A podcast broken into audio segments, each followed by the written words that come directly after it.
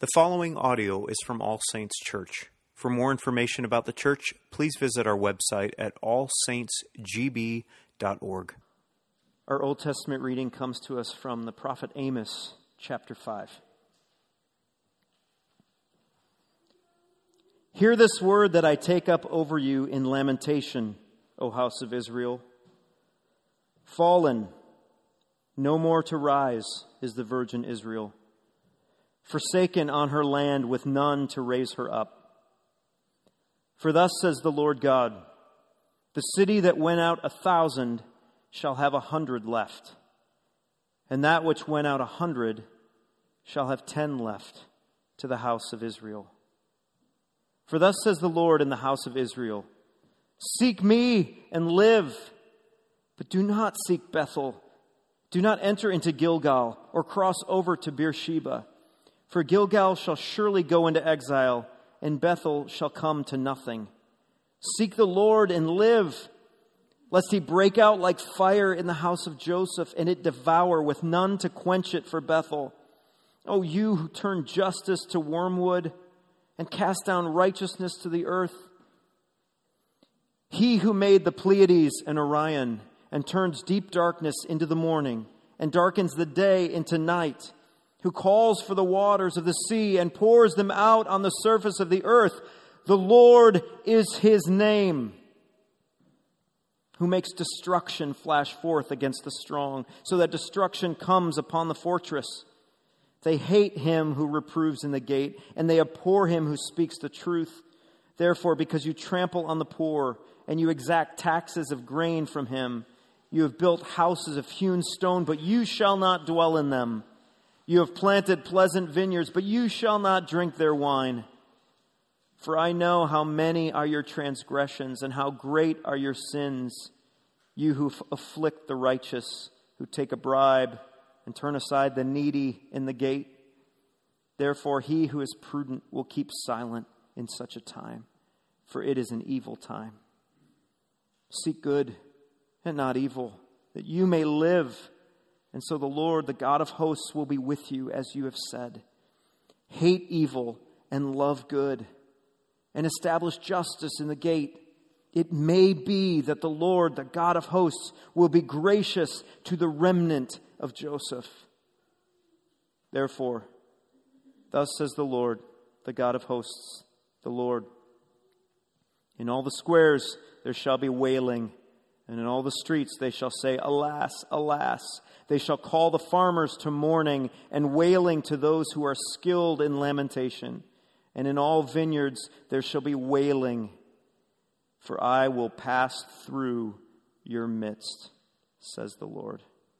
God, we thank you for your word.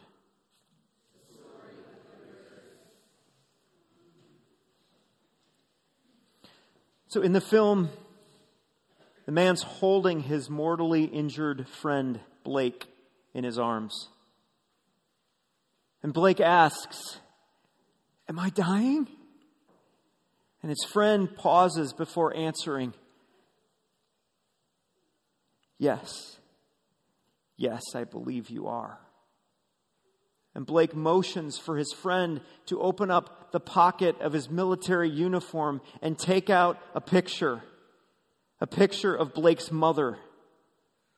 And Blake looks at it for comfort and holds it in his bloody hand and then up to his heart. Blake calls out to his mama for comfort. And he says to his friend, Will you write to my mom for me? Tell her I wasn't scared. But you can see the fear in his face. He's not comforted by his mom's picture. And he looks up at his friend and he shouts, Talk to me. Tell me you know the way. And his friend, at a loss, begins to methodically recount directions for their mission. Uh, we're heading northeast to here, and then we're going to go straight to there, and then southwest to there.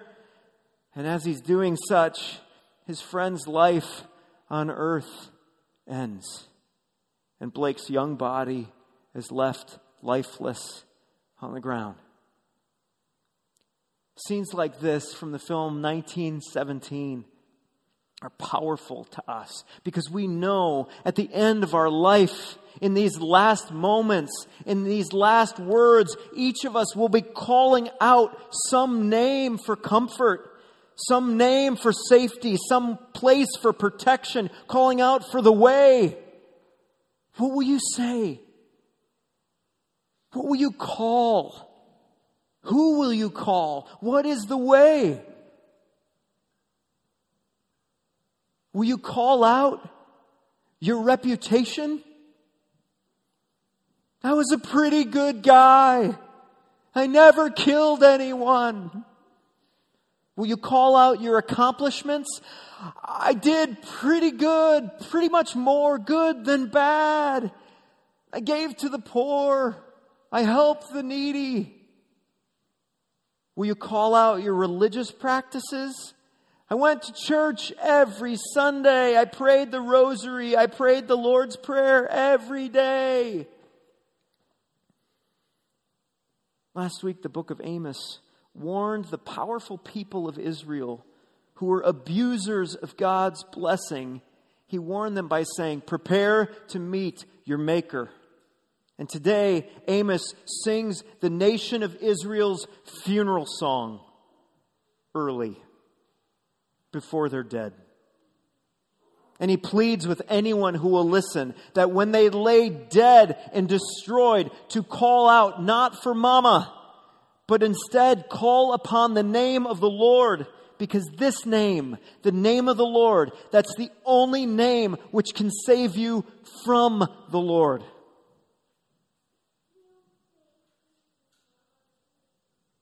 Call upon the only name who can save you from the Lord, the Lord Himself.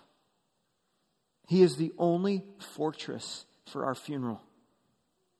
So, how does the Lord craft this funeral song in Amos?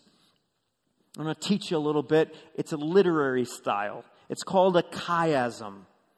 And a chiasm in Scripture is like an idea mountain or an idea arrow pointing to a peak. On each side are themes that are parallel, which lead you to see where you're going, to the peak, to the top. And if you can look on your scripture, you can draw a line all the way to the end of verse 8 and then draw a line back from the end of the passage to verse 8, and you will see that mountain. We'll start our way up the mountain at the bottom of the mountain. And the way we're which we're going to do that is see that these funeral lyrics in Amos are like a fire at the bottom of the mountain. A devastating fire that is forcing us to move from low ground to higher ground. And Amos is leading us to the top. How do we get there? We start by hearing the funeral song. Second, we see that our strongholds that we've built are not safe. And finally, we're called to seek refuge within the protection of the Lord. And on this Reformation Sunday, as we mark the historical date in 1517 in which the prophet Martin Luther nailed his 95 theses to the door of Castle Church in Wittenberg, confronting the abuses of grace and power in the church, we're going to be using Luther's life as a thread of illustration as we stop along the way up the mountain. So, first stop at the bottom of the mountain. Hear your funeral song. Hear it. We see this in the bookends of verses 1 to 3 and 16 and 17. Just take a scan over 1 to 3 and 16 to 17, and what do you see there? Death the death of a nation, the death of a people. Not just a person, but a people. O house of Israel. Amos is marking the end to the northern kingdom of Israel. They are going to be done. She has fallen. She will not rise again.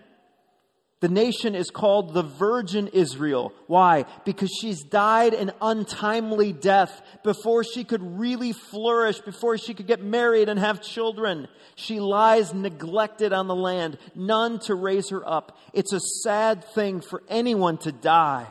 It's a tragic thing when this one so young would die. And it's a tragic thing also that there's no one to raise her up, no one to give her a proper funeral.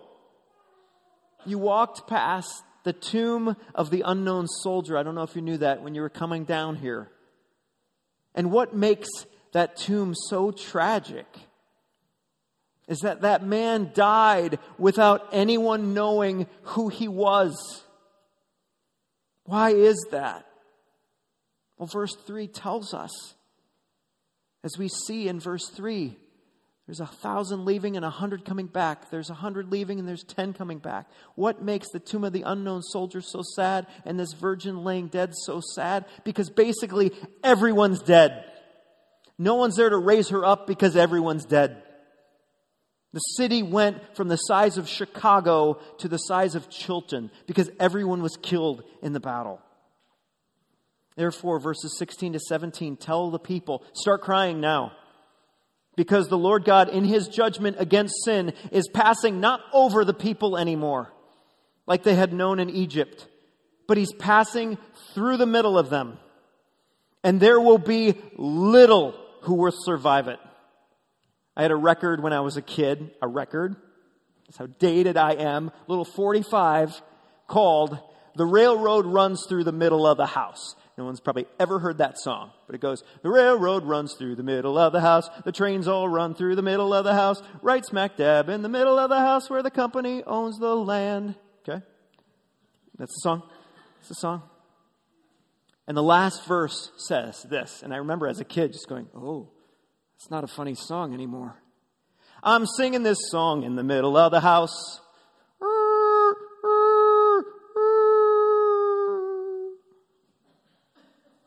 The end of the song. What happens to us, friends, when we get a glimpse of our death as a result of standing in the middle of the house, standing in the presence of God?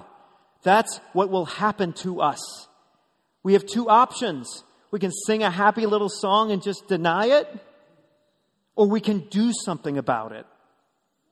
Denial of death is the path of 99% of the people in the world.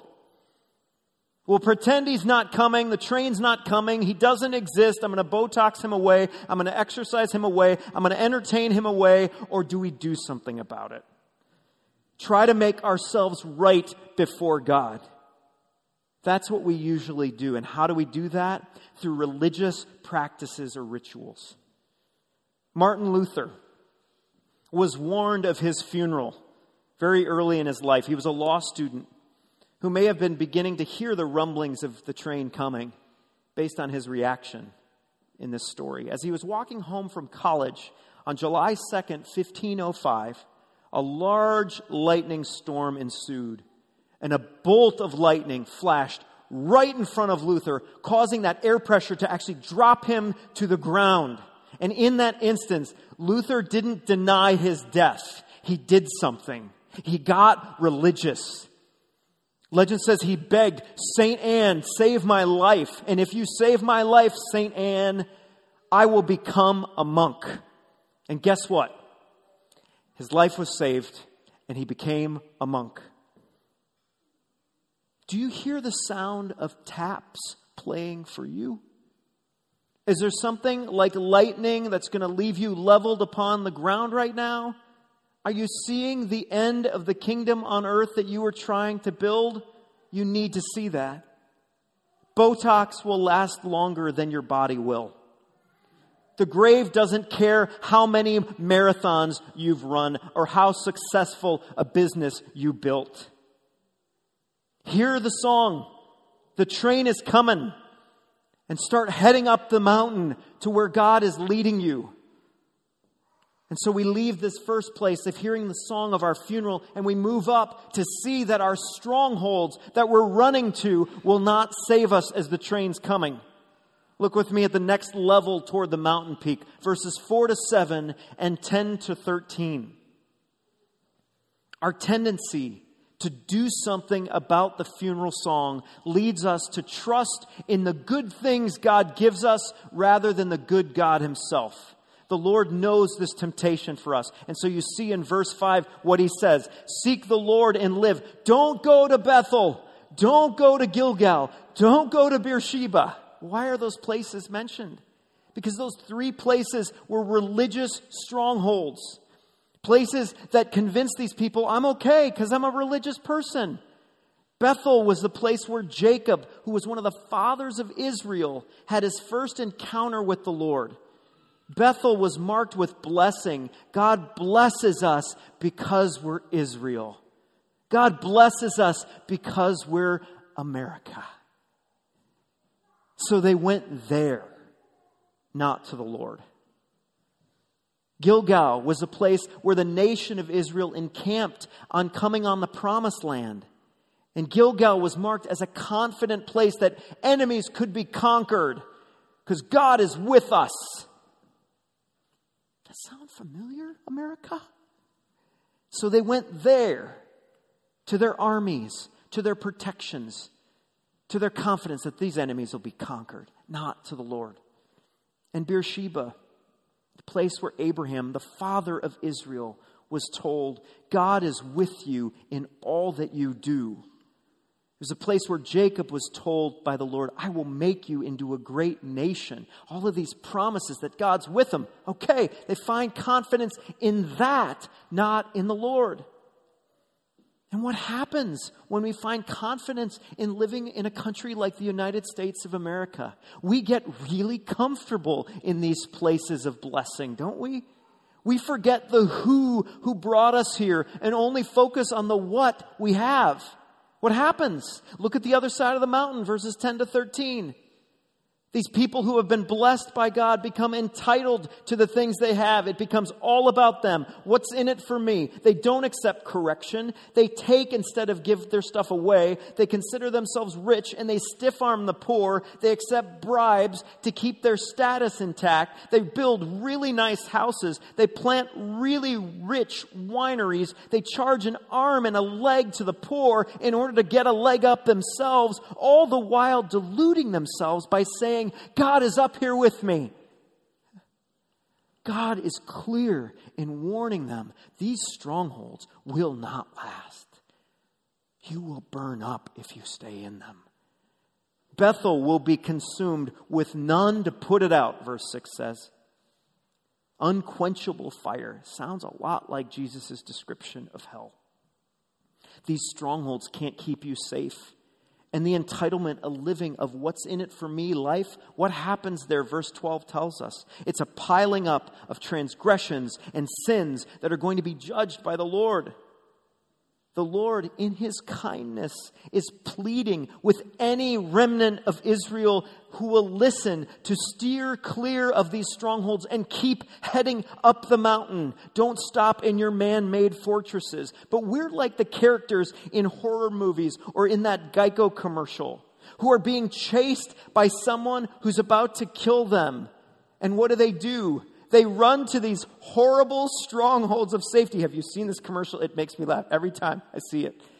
They're running from this, this killer, and you hear one of them shout, Let's run toward the car that's running right now. And they're like, That's a stupid idea. Let's go hide by the chainsaws. They all tuck behind the chainsaws. And then you hear at the end of the commercial, Let's make it to the cemetery. We run to these shelters that will not protect us from the train's horn and the train's power. Martin Luther, after making a vow to live a religious life, set up all these strongholds he believed to keep him safe. What were they?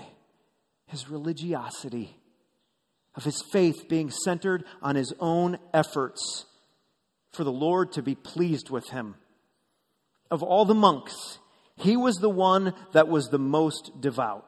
He was the one who was praying nine times instead of the required eight, but it wasn't satisfying to him. He was the one that would walk out of confession and quickly walk back in, but it wasn't enough for him. He saw in his practices that his sin was becoming more and more obvious to him rather than less. And his spiritual director didn't know what to do with him, and so he just gave him more chores to do because he's just a nightmare. He just keeps running around. He couldn't, he was never satisfied.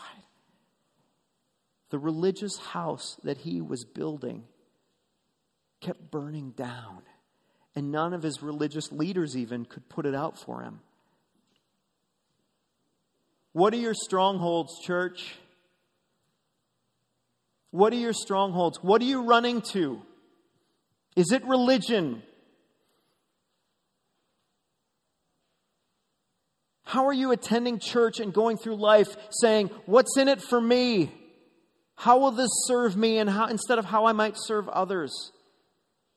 Where are you strutting around like God is on your team when in fact He's actually coaching on the other side of the field, seeing you as an opponent from the away team?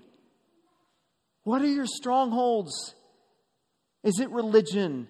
Is it time? Are you stingy with your time by expecting others to give theirs away to serve you? Is it loving things which are evil and hating things that the Lord might call good? When you face your funeral, these strongholds of good things that have become God things will burn you up and you with them. So, where do these two sides of the mountain lead us? We see our funeral, we run to our strongholds, which will burn up. And finally, it leads us to the peak where we find the power of a person. This passage pleads with us seek refuge within the protection of the Lord. Look with me at verses 8 and 9. It's a doxology. What we sing at the end of every service here at All Saints. It's a praise hymn to God. He who made the Pleiades and the Orion, that's the two sets of constellations which represent the seasons of the year. He made winter, he made summer. He who changes deep darkness into morning, he's the one who created the sun to rise. He darkens day into night. He's the one who turns the world into motion. He calls the water of the sea to pour out on the earth. That marks his ability to create oceans and floods, even. It's a praise hymn of a creator. And the doxology leads us to the peak of the passage with the five words naming the one who made us. The Lord is his name. Circle that. That's the peak of the passage. And then immediately following the peak, what do you see? He's not only the maker, he's also the destroyer he's also the judge. Amos's words are shouting from the top of the mountain, You are all going to die. All of your strongholds are going to burn up. You're not the center of the universe. The Lord is. As last week Amos said, Prepare to meet your God, he now shouts, Here he is.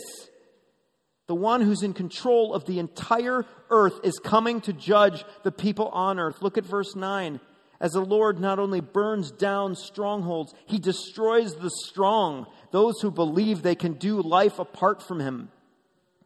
Up and down the mountain, do you hear the Lord pleading with the people? Seek me that you will live. Verse 4. Seek the Lord that you may live. Verse 6. Seek good and not evil that you may live. Verse 14. He's pleading in verse 15 that even though the nation of Israel will fall, to, ri- to fall dead to rise no more, the Lord God of hosts, another name to describe the general of the heavenly army. The colonel, the general, general, sorry, that's the highest, may be gracious to the few who would actually listen to what he's saying. If you would turn to him, run up the mountain to the peak, and call upon his name, maybe, maybe he would be gracious to you. If we took Martin Luther's famous words differently, like we sang A Mighty Fortress, and we thought about the foolishness of hiding and fortressing ourselves in ourselves, Hear how it would sound. A burned up fortress is ourselves, a shelter always failing.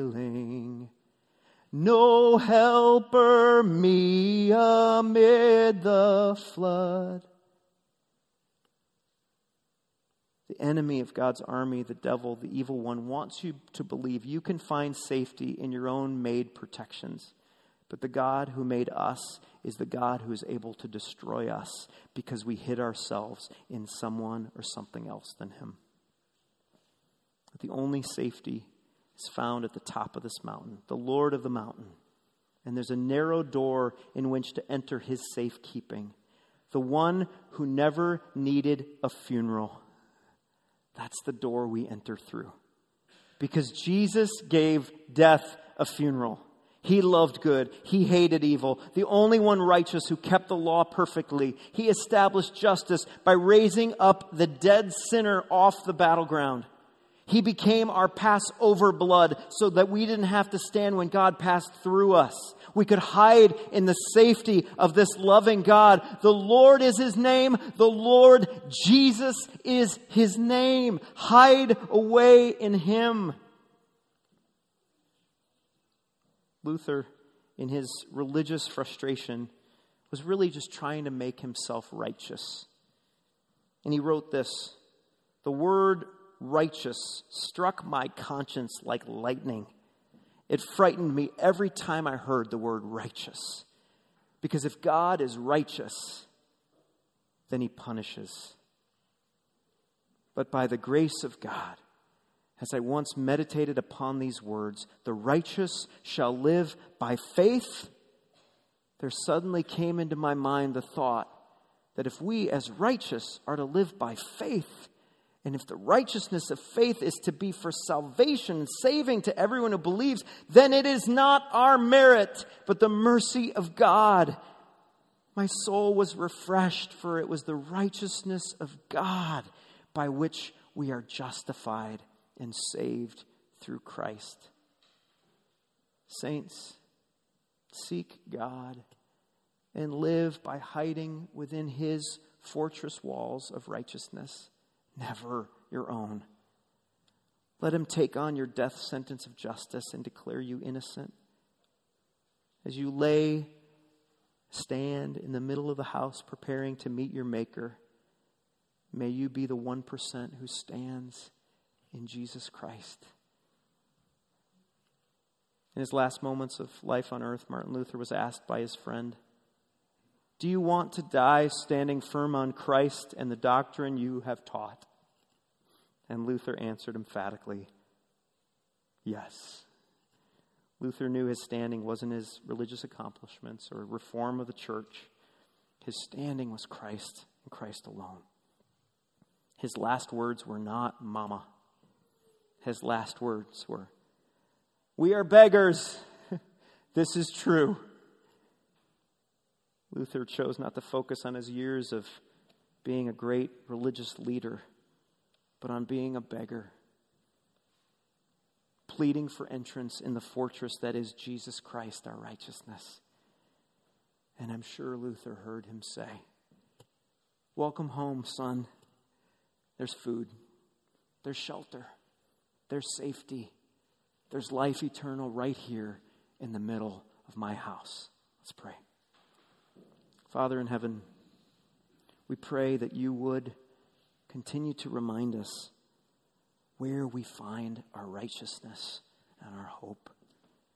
It's never in us. Lord, every week I am, we are so tempted to believe that we can earn favor with you. We are so tempted to run to strongholds like entertainment or distraction to keep us from hearing the train whistle that's coming. But we pray, Father, that when you find us, in the middle of your house, that you would find us hidden in the fortress that will not be shaken Jesus Christ. May you still our souls in that and quiet our hearts to know that in Him we are safe forever. Amen.